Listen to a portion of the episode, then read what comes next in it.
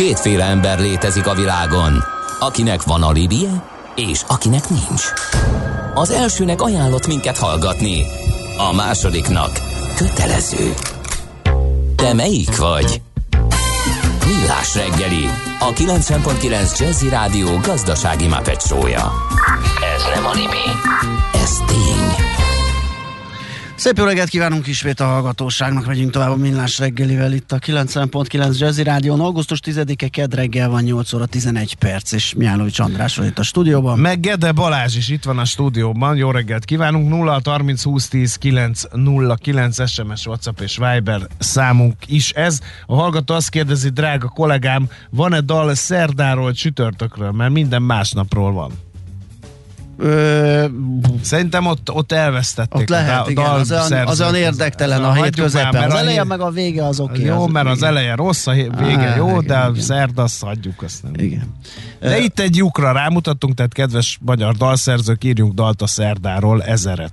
Uh, meg a csütörtökre, igen, izgalmas lesz. Uh, Utinfunk van -e esetleg? Küldtek van, sajnos nem, nem, nem, azt látom, hogy máshol van baj.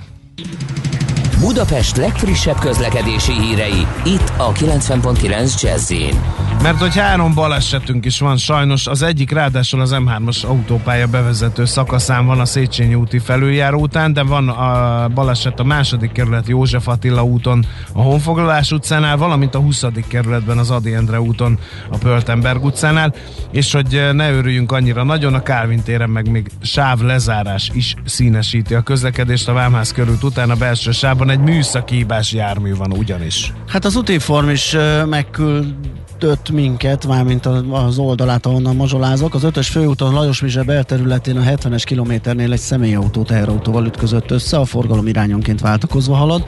A 11-es főúton Budakalásznál a 15-ös kilométer közelében egy motoros és egy személyi képkocsi ütközött össze. A helyszínen is befejezték, de még a városközpont irányába telített sávokon autózhatnak. A Megyeri híd közelében torlódásra számítsanak. Aztán az M2-es autóúton az m 0 autót felé vezető oldalon Dunakeszi térségében a 24-es kilométernél egy műszaki hibás kamion vesztegel a belső sávon. Ott lassulásra kell készülni. m 0 déli szektor természetesen torlódik, 3-4 kilométeres a kocsisor, és 20-25 percre nőtt a menetidő.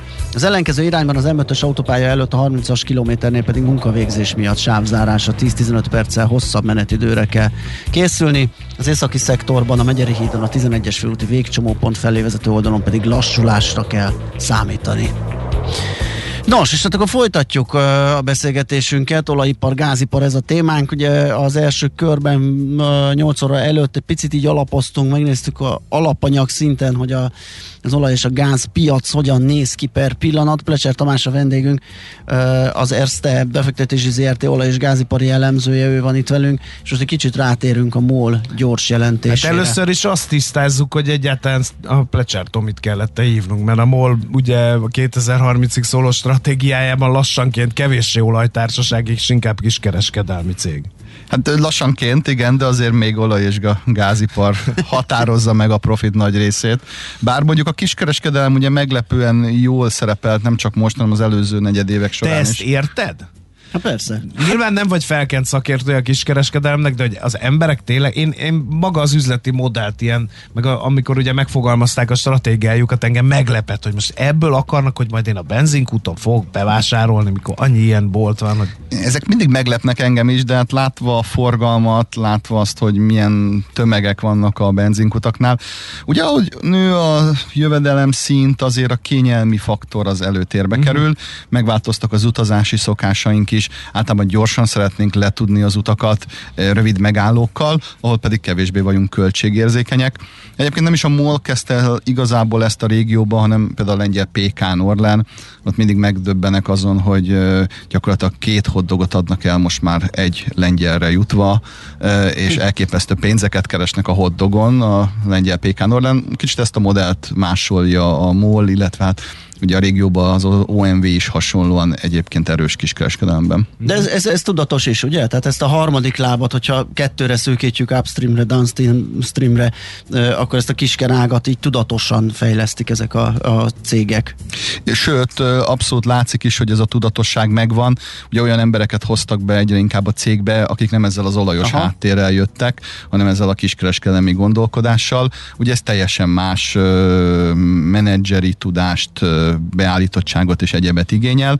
Nagyon tudatosan építi ezt a MOL, ugye most már több mint ezer benzinkuton van ez a bizonyos fresh corner, és hát ugye a tervek szerint, ha nem is a teljes 2000 kútból álló hálózatot akarják erre átalakítani, de a tervek szerint 1500 kuton lesz majd egy két-három év múlva. Nagyobbak, forgalmasabbak, amelyek alkalmasak arra, hogy egy nagy átmenő forgalmat lehessen szolgálni, és abból pénzt szedni. Így van, sőt, annyira sikeresnek tűnik a koncepció, hogy most már azon is gondolkodnak, hogy a benzinkuton kívül is legyen egy fresh corner hálózat, tehát akár mondjuk a belvárosban. Igen, írja is a hallgatók, én ezt hirtelen nem tudtam értelmezni, hogy a Blahán most nyílt egy molos café corner.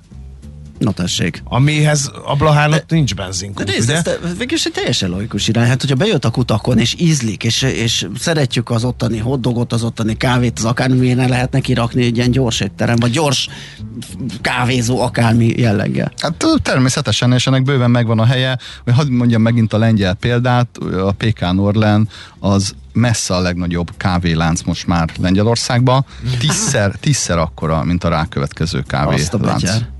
Nagyon kemény. Na hát ez az egyik ága, ezen a soron is jó muzsikát amol, de kicsit nézzük meg azért a, a core business ami az olajhoz, gázhoz kötődik, hogy ott mi történt. Meglepő volt ez a negyedév olyan értelemben, hogy gyakorlatilag mind a három fő üzletág, tehát a kutatás, termelés, a feldolgozás, kereskedelem és a már említett kiskereskedelem is nagyon jól muzsikált. Emlékeim szerint utána 2008-ban volt ilyen, ugyanis általában a tényezők mozgása miatt, ha az egyik üzletág jól szerepel, akkor a másik a kevésbé. másik rovására megy, vagy Így van. valami ilyesmi. Tehát mondjuk egy magas olajár általában ugye a kutatás termelésnek kedvező, a feldolgozás kereskedelmnek, aki ugye alapanyagként veszi ezt a kőolajat, ennek rossz.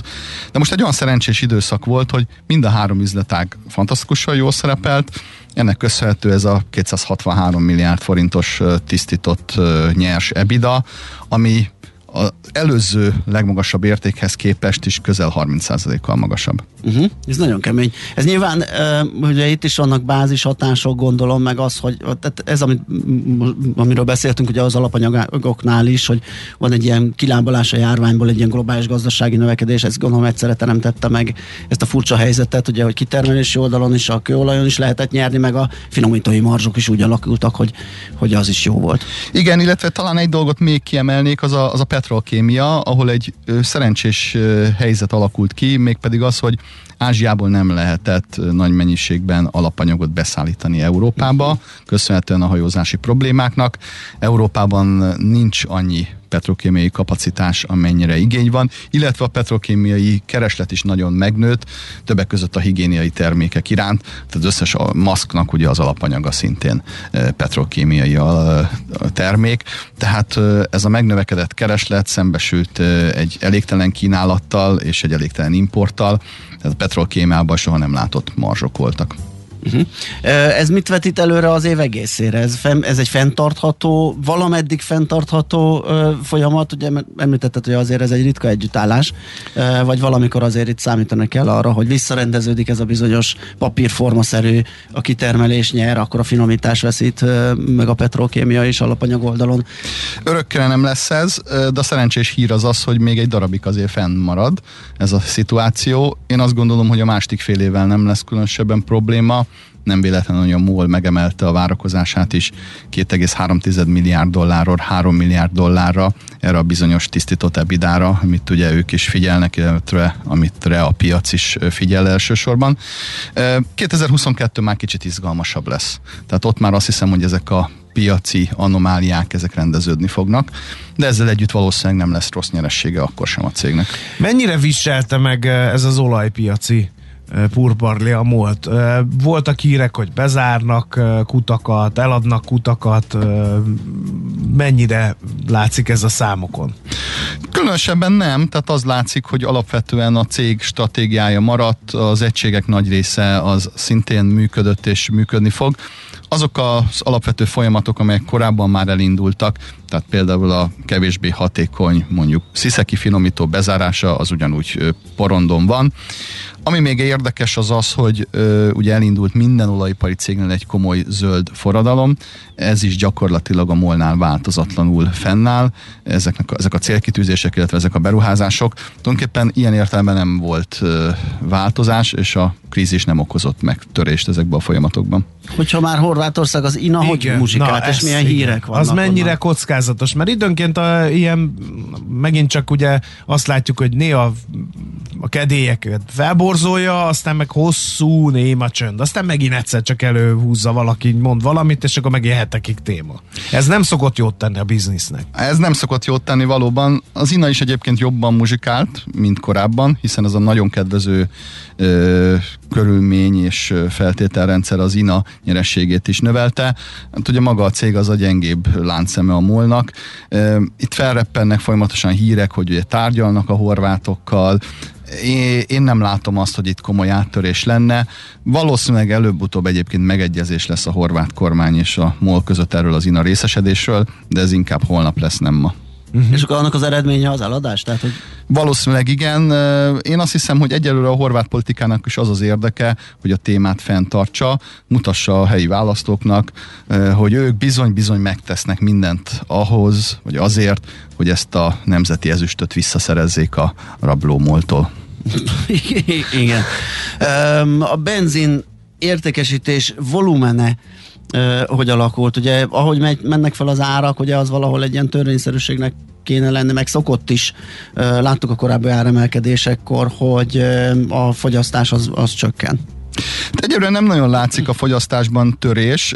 Egyébként 2019 alatt vagyunk még fogyasztási számokban, de nem sokkal. Különben jellemző egyébként Magyarországon az, hogy ez inkább jövedelemtől függ, és nem ártól. Tehát magyarul, ha valakinek megfelel a jövedelme, akkor számára szinte, nem azt mondom, hogy teljesen közömbös, de nem sokat számít, hogy most 20 vagy 25 ezer vagy 15 ezer forintért tankolja tele az autóját.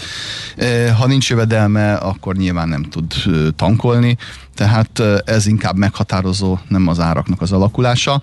Ezek kívül ne felejtsük el, hogy hát 2012-ben már volt hasonló árszint, tehát ilyen értelemben, reál értékben azért az üzemanyagoknak az ára még mindig nem a csúcson van, még bőven alatta vagyunk reál értékben a csúcson. Egyébként látszik ez? Tehát leteszik az autót? Mert, hogyha, mert ugye azt írja a sajtó időnként, hogy és akkor 8 éve nem volt ilyen drága benzin, meg soha nem volt ilyen drága, és akkor, akkor ez forgalmon látszódik?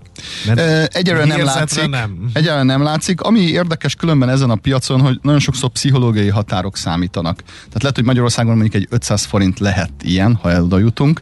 Egy csepp példát hadd mondjak, ez pár évvel ezelőtt volt, amikor 30 korona lett ott a benzinára, jellemzően 30 koronáig semmi változás nem volt a keresletbe, ott volt egy hirtelen 7%-os törés, tehát hirtelen 7%-kal csökkent a kereslet, ahogy elérte ezt a pszichológiai szintet az üzemanyagára onnan, tehát ez inkább egy ilyen pszichológiai hatás. Uh-huh, uh-huh. Nem feltétlenül jelen, tehát nem látható az, hogy a gyáremelkedés drasztikusan változtatná a keresletet. Uh-huh. A másik, kicsit így hosszabb távú kilátásokat boncolgatva, az elektromos autózás elterjedése az mennyire teszi sebezhetővé a múlt.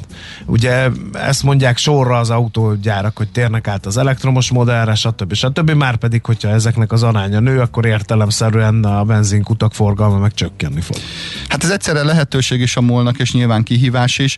Hozzá kell tennem, hogy a, nem a személygépkocsi és nem a személygépkocsi autózás a legnagyobb keresleti oldala uh-huh. az egész olajkeresletnek. Körülbelül 20%-a a személygépkocsi által okozott kereslet a teljes olajipari keresletnek, és hát az elektromos autóknak még a szerepe nagyon kicsi, most jelenleg olyan 3-400 ezer hordó per napra becsülik azt a kereslet kiesést, amit a személygépkocsik elektrifikációja okoz. Ugye a teljes olajipari kereslet az 96-97 millió hordó per nap most, tehát mondjuk egy százalék alatt van ez kihívás is, egyszerre meg ugye mondom egy jelentős lehetőség is, hiszen szükség lesz mondjuk a elektromos autók töltésére a kutaknál, ez pedig egy lehetőséget is jelent a molnak. Igen, beszélgettünk is azt hiszem egy MOL prominenssel pont erről a kiskereskedelmi oldalról, hogy tulajdonképpen a fejlesztésnek egy része is, vagy a gondolkodás egy része is erről szól, hogy előbb-utóbb ott elektromos autót is kell tölteni, és hogyha te nem látjuk még, hogy ez a 30 perc, 21 óra töltési idő, ez jelentősen csökken, azt el kéne tölteni, akkor azt jól tud eltölteni az adott kúton. Így van, pontosan. Én azt látom egyébként, hogy a MOL-nak a legnagyobb kihívás hasonló az olaj- és gázipar iparhoz inkább a zöldítés és a CO2 uh-huh. Mhm. kibocsátás csökkentése, különösen 2030 után. Mert 2030-ig úgy megvannak a forgatókönyvek, hogy mit kéne csinálni, és addig viszonylag könnyű is ezt meglépni, hiszen az első 20-30%-át a CO2 kibocsátás csökkentésének viszonylag egyszerűen meglevő eszközökkel meg lehet lépni. 2030-től jön majd a fejfájás, hogy hogyan tovább. Hát ha 2030-tól, mert ugye az olajcégeket ugye a közvélemény, aki leegyszerűsített válaszokat keres például a klímaváltozás problémájára fő felelősnek tartja. És ugye ez a zöld befektetési gondolat, nem tudom, vizsgáltátok-e ezt, hogy, hogy az ESG meg ezeknek a térnyerése Hát meg itt volt a Shell piacon, legutóbbi esete, hogy a holland igen. bíróságon elkasszálták. Tehát, hogy, hogy itt meg olyan nem látható kockázatok, hogy amikor megfogalmazták a 2030-as stratégiájukat, még nem volt szó ezekre a dolgokra. Ezek az elmúlt néhány évben jöttek. Pontosan így van nem szabad elfelejteni, hogy ez egy olyan nehezen mozgó terület, általában egy energiaváltás, ha történelmet nézzük az elmúlt 200 évet, 50-70 évig tartott. Nyilván most nincs annyi időnk, de ezt 20-30 évnél rövidebb idő alatt egyszerűen lehetetlen megcsinálni.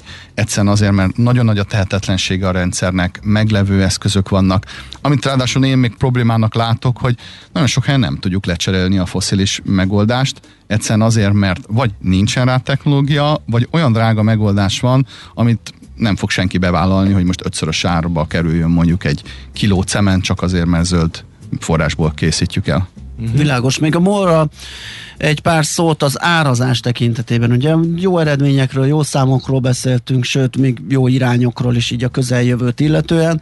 Ugye volt ez a 2500 forintos szint, ezt már tegnap nézegettük, ugye, mert a gyors jelentés következtében áthaladt rajta, és ez egy ilyen jó négy éve egy olyan, olyan pontja, ami vagy föntről lefelé tartotta egy darabig az árat, vagy lentről fölfelé volt akadály. Most ezen túljut, Mit jelenthet ez a jövőben, így befektetői szemmel?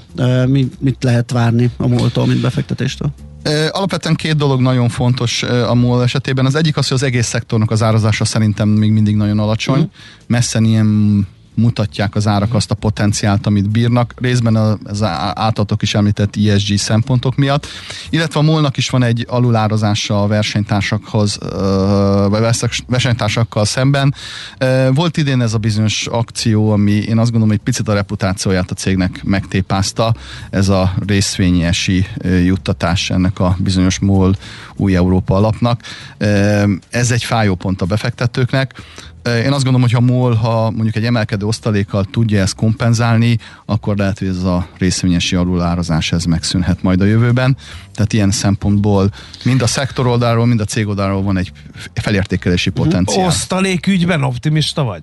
Hát 20-30 stratégiaváltás van, energiaváltás közepén, ESG szempontok, egy csomó pénzre lesz szükség, hogyha ezeknek az új elvárásoknak, kihívásoknak meg akarnak felelni. Ez igaz, viszont az idei év egy olyan hatalmas ajándékot Aha. hozott nekik, eh, hogy abból azért a részvényeseknek kéne osztani, és hogyha osztanak a részvényeseknek, akkor ezek a sebek gyógyulhatnak.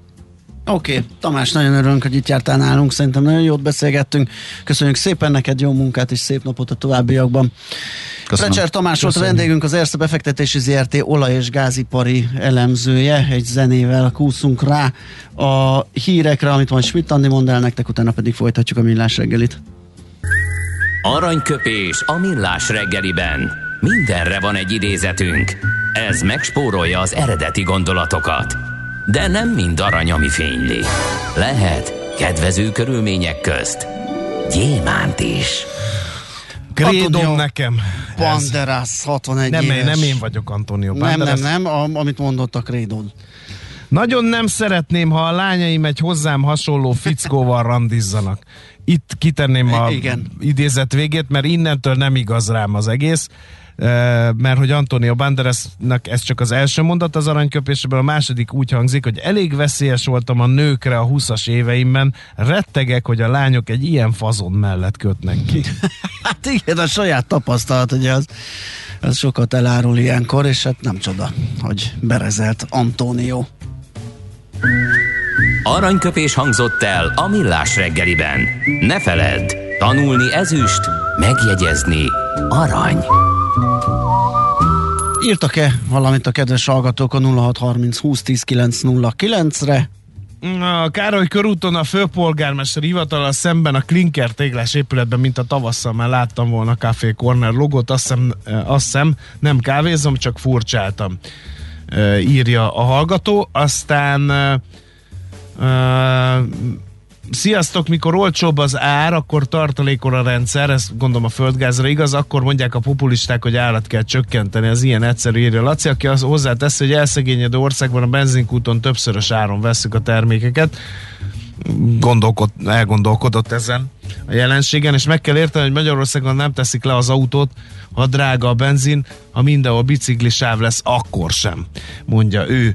Uh, úgyhogy uh, Lár András Szerda királynő a moziklipből, illetve, mert ugye valaki uh-huh. felvetette, hogy a Szerdáról nem szól igen, igen, uh, igen, szó, dal. és akkor a szerelem csütörtök dobszerda uh, is ide. E, jó, elfogadjuk, kap egy pontot. Igen. Um, jó, oké. Okay. Hát igen, ez a, ez a letenni az autót, meg mennyire árérzékenyek vagyunk, ugye, de gondoljál csak bele, hogy mm, nem tudom, hogyha nem jársz mondjuk túl sokat, ha túl sokat jársz, akkor meg valószínűleg keresel vele, tehát akkor meg azért, hanem mondjuk, nem tudom, 30 ezer forint a, a, a benzinszámlád, mondjuk egy hónapra, és innen lesz 500 forint, vagyis 10%-kal több a benzin, akkor ez 33. És azt nem tudod kigazdálkodni. Igen, tehát azért Igen. Ez nem, nem ennyire árugalmas. Volt azért, amikor először volt ilyen nagyon történelmi csúcson pár éve, akkor azért lehetett látni Hát inkább pszichész szerintem, mint, mint hogy nagyon a zsebünkbe érezzük. Azt, lehet, hogy azt mondtuk, hogy na most már a, izét, lópikulát fizetek, én ennyit inkább megyek busszal, vagy, vagy valami feles megoldással lerakom valahol, és, és tömegközlekedés. Hát majd meglátjuk, illetve reméljük nem látjuk meg hanem itt valahol most már talán csillapodnak a kedélyek, és, és a konszolidálódik az üzemanyagár. Hát ez majd a jövő zenéje, ugye ez majd kiderül. Viktor Apó ír még mi nékünk. Megpróbáltok egy jó munkát, szép napot, mentes műszakot valamelyik Minden nap? nap megírja, és majd nem, egy egész műszakot szerintem nem fogunk. De Jó. mert holnap nem vagy, és az Igen. Ás nem szokott egyáltalán elköszönni, mert mindent rám bíz, a bevezetés, tárgyalás, befejezést is, addig ő uh-huh. repényegyeket foglal, én meg nem... nem... De, de mi a baj a jó munkát, szép napot tal? Semmi. Azt, hogy sokszor mondjuk, mint azt, hogy Jó, a, a viszontlátásra, vagy a szervusz hányszor mondod? Marha sokszor. De az nem, ne, ja, az, igaz. Az, az nem. Aha. Na jó. Szerintem én, én nem csinálok ilyet, tehát én ezt biztos vagyok benne, hogy nem fogok ilyen műszakot csinálni, amikor én vagyok, akkor csak jó munka és szép nap lesz. Most pedig zene, és egy másik tőzsdei céggel fogunk foglalkozni méghozzá a Wabererszel, ugyanis ők is jót jelentettek, és ott is úgy néz ki, hogy a, az új menedzsment, új irány ö, bejönni látszik, Erről fogunk beszélgetni Erdélyi Barnával, a Waberers International vezérigazgatójával az észjáték logisztikai rovatunkban, rögtön a zene után. Innen oda, ezt ennyiért, onnan ide, azt annyiért, Aha! majd innen oda ezt, és vissza azt. Emennyiért közben bemegyünk oda azokért, és átvisszük amoda. Amennyiért, mindezt logikusan, hatékonyan, érted? érted? Ha nem, segítünk. Észjáték, a millás reggeli logisztika rovata. Nos, hát a Waberersről fogunk beszélgetni, ahogy azt beharangoztuk. A társaságban nemrég tette közzé második negyedéves gyors jelentését, és hát meglehetően, meglehetősen jó számokat közölt, ami azt mutatja, hogy egyrészt folytatódik az a fejlődés, amit már a korábbi időszakban láthattunk, másrészt meg valószínűleg a kilátásokra is jótékonyan hatnak ezek a számok, úgyhogy mindjárt megnézzük a részleteket. Erdei Barna, a Waberers International vezérigazgatója van itt velünk a telefon túlsó végén. Szervusz, jó reggel! Reggelt! Szervusztok, szép napot mindenkinek, jó reggelt minden hallgatónak. Na hát gratulálunk, jól áll a cég, jól, jól muzsikál Köszönöm az szépen. új koncepció. Köszönöm szépen, hát mi is így látjuk. Én hiszek abban, hogy a számok általában megmutatják a valóságot, és azok azt mutatják, hogy nagyon tudtunk ugrani, nagyon tudtunk fejlődni, sok munkánk van benne, büszkék vagyunk rá, azt kell, hogy mondjam. Nézzük meg a három nagy üzleti területet, amivel foglalkoztok egyenként, hogy mi hogyan járult hozzá a jó eredményekhez. Uh, rendben. Uh, én azt gondolom, hogy uh, ugye a három terület, ez a nemzetközi fuvarozás, uh, a regionális uh, logisztikai tevékenységünk, illetve uh, a jelentésben egyéb üzletágnak hívott biztosító. Különböző ez a három terület sok szempontból, és különbözők a sikertényezők is. Ugye a nemzetközi fuvarozáson vezettük be körülbelül egy évvel ezelőtt az új üzleti modellt, ezt a kereskedelmi sávalapú üzleti modellt, és azóta negyedévről negyedévre tud ez a tevékenység fejlődni, és most azt látjuk, hogy, hogy beért ennek a, az egyéves munkának a gyümölcse, és pozitívba fordult ez az üzletág, ezt meg is szeretnénk tartani. Itt egyébként a kulcs az az volt, hogy az ügyfélportfóliónkat igazából megtisztítottuk a nyereséget nem termelő üzletektől, illetve hogy nagyon tudatosan ezekbe a kereskedelmi sávokban fókuszáló üzleti egységben nagyon tudatosan fókuszálunk a flotta hatékony működtetésére. A regionális logisztikai tevékenységünk régóta jól teljesít, de idén is nagyot tudott nagyot tudott ugrani. Itt is azt gondolom, hogy a kulcs az az, hogy egyre komplexebb logisztikai szolgáltatásokkal foglalkozunk, és egyre közelebb megyünk a, az ügyfelekhez. Ez már rég nem fuvarozásról, meg, meg disztribúcióról szól, hanem, hanem nagyon komoly hozzáadott érték az, amit a velünk kapcsolatban lévő ügyfeleknek meg tudunk termelni. A biztosító pedig azt gondolom, hogy jól tartja a pozícióját. Érdekes egyébként a biztosítónak az elmúlt másfél éve, ugye itt a járvány miatti sokszor alacsony közlekedési intenzitás az megjelenik a, a biztosító számaiban, ugyanakkor meg tudta tartani azokat a fontos szegmenseket, amiben sikeres. Úgy gondoljuk, hogy ez is fenntartható. Mennyire beszélhetünk arról, hogy stabilizálódott a cég jövedelemtermelő képessége, és mennyiben tudható be ez a jó teljesítmény esetleg ilyen alacsonyabb bázisnak, egy éppen jó üzleti környezetnek, ami esetleg majd a jövőben nem így alakul? Hát én azt gondolom, hogy ez fenntartható. A másik negyedévünk nem a bázishoz, nem csak a bázishoz képest jó igazán. Nyilván lehet beszélni bázishatásról, de önmagában is jó. Uh-huh. Gyakorlatilag 2016-17 óta, ami a cégnek csúcsévei voltak, nem volt ilyen jó negyedéve a cégcsoportnak EBIT szinten, tehát ez, ez önmagában is egy kifejezetten jó eredménynek számít, és fenntarthatónak gondoljuk, nincsenek benne egyszeri hatások, nincsenek benne olyan egy, egyszeri pozitívumok, amik mesterségesé tennék ezt a negyedévet. Más kérdés, hogy ahhoz, hogy fent tudjuk tartani, az nyilván továbbra is sokat kell dolgozni, meg, meg, meg figyelni kell rá, tehát magába ez természetesen nem jön. Milyen további... Tartozik. Igen? Bocsánat. Igen? Nem, nem. A, azt annyit szerettem volna csak még mondani, hogy nyilván piaci környezet nélkül nem tud egy vállalat sikeres lenni. E, fuvarozási és logisztikai szempontból most mi egyébként jónak látjuk a piacot, és ezt várjuk egyébként az év hátra évi részében is. Uh-huh. Milyen további lépések szükségesek? Tehát most ez így jó ez az irány, és ezt így csináljátok, üzemeltek és, és mentek előre, vagy vannak még olyan további javításra szoruló ö, mozzanatok a cégben, amit érdemes megtenni?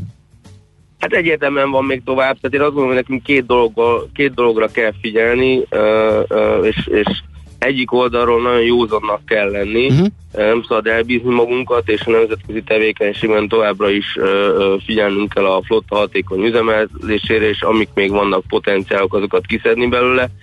Itt még finom hangolni kell, és nem elengedni.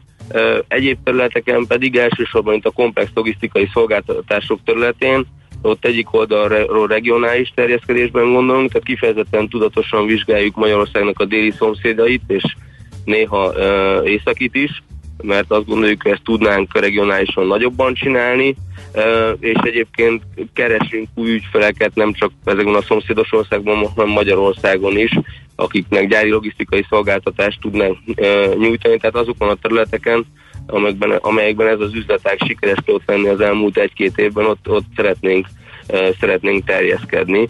Úgyhogy van még, van még ötlet, és azt gondolom, hogy van még előre. Uh-huh.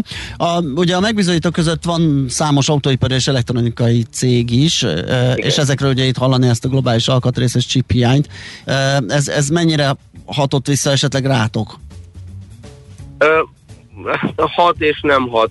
Egyik oldalról hat, mert nagyon komoly a volatilitása sokszor a megrendeléseiknek, és ezt kell tudni egyensúlyozni ugyanakkor kapacitás, fuvarozási és logisztikai kapacitás hiány van a piacon, tehát relatív könnyű egyensúlyozni, amikor egy-egy műszak leáll, vagy egy-egy szét kiesik egy-egy gyárban. Teljesen atipikusan működnek most ezek a, uh-huh. ezek a gyártóegységek, de összességében továbbra is magas a kibocsátásuk. Azért elektronikai iparban függetlenül a, az ellátási láncnak az akadozásától sok olyan cég volt, ahol a tavalyi év a legjobb volt a történetükben. Uh-huh. Az Audival, vagy akkor nevesítsünk is egy autóipari céget, mi a helyzet? Ugye ő az egyik fő megbízó, és arról lehetett korábban ö, olvasni, hogy készül egy szerződés hosszabbítás. Ez, ez, ez tető alá került? Ez megvan? Hát ugye ezekben a témákban óvatosan kell nyilatkozni. Ja, világos. Nagy, na, nagyon valószínű, hogy tető alá fog kerülni, és ami még büszkeséggel tölt el minket az Audi kapcsán, hogy nem csak ez a nagy szerződés működik jól, hanem nemzetközi fúrazásban is újra a legnagyobb ügyfeleink közt van az Audi, és ez egyébként szintén az elmúlt egy év sikere. És akkor hát egy, egy közelgő kihívás. Ugye lehetséges, hogy itt össze megint a negyedik hullám komolyabb berobbanásától kell tartanunk. Erre hogyan készül a Waberers, és, és mi a számítás, mire gondoltok, lesz-e fennakadás, vagy esetleg visszahat-e az eredményességre?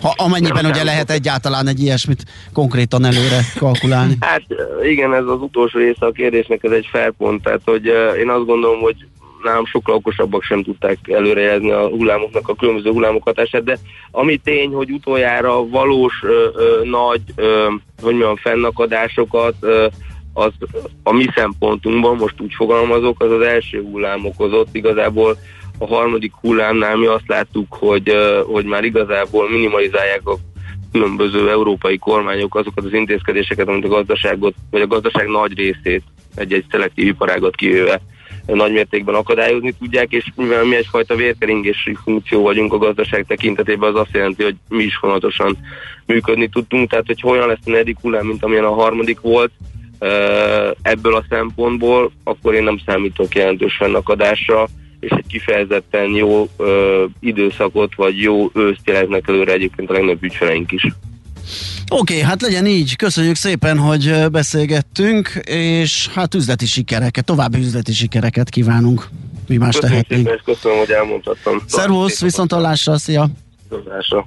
Erdélyi Barnával, a Waberers International vezérigazgatójával beszélgettünk az elmúlt időszak, elmúlt negyed év eredményeiről, és természetesen a kilátásokról is. Tervezés, szervezés, irányítás, ellenőrzés. Kössük össze a pontokat.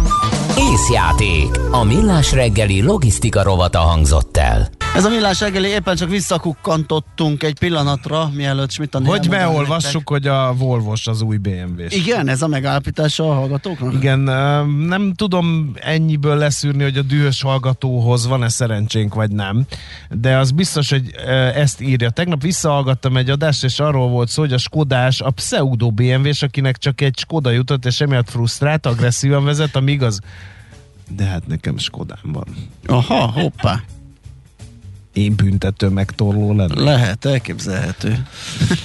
Na igaz, tehát, de én azt tapasztaltam, folytatja a hallgató, hogy a bmw az új bmw a volvo Isten őrizzen meg mindenkit tőlük, főleg a Volvo terepjárosoktól. Azt a nyomulást, furakodást, erőszakoskodást még a BMW-sek is csak hétvégente engedik meg maguknak. Nem tudom, nekem ez még így egyelőre nem, nem, ez nem semmi, le. de a márka, horgászok... Márka függetlenül a nagy, nagy terepjárós, az így oké. Okay. De a horgászok a hosszú távfutók, a cipőfelsőrészkészítők, ja, a, a hírolvasók, a technikai személyzet, na az, azok meg még a BMW-sekre is rácáfolt. Az összes. Igen, az abszolút. Na jó, hát akkor Jönnek a hírek. A hírolvasók. Most lehet, meg lehet látni, Igen. hogy azt a nyomulást, furakodást, Igen. erőszakodást, amit Schmidt beérjenek, beérjenek ugye a, a, a, a hírszerkesztéshez. Igen. De hát majd mindjárt megnézzük, hogy ez hogy csapódott le. Így a- csapódik le, a- hallgat a- csak.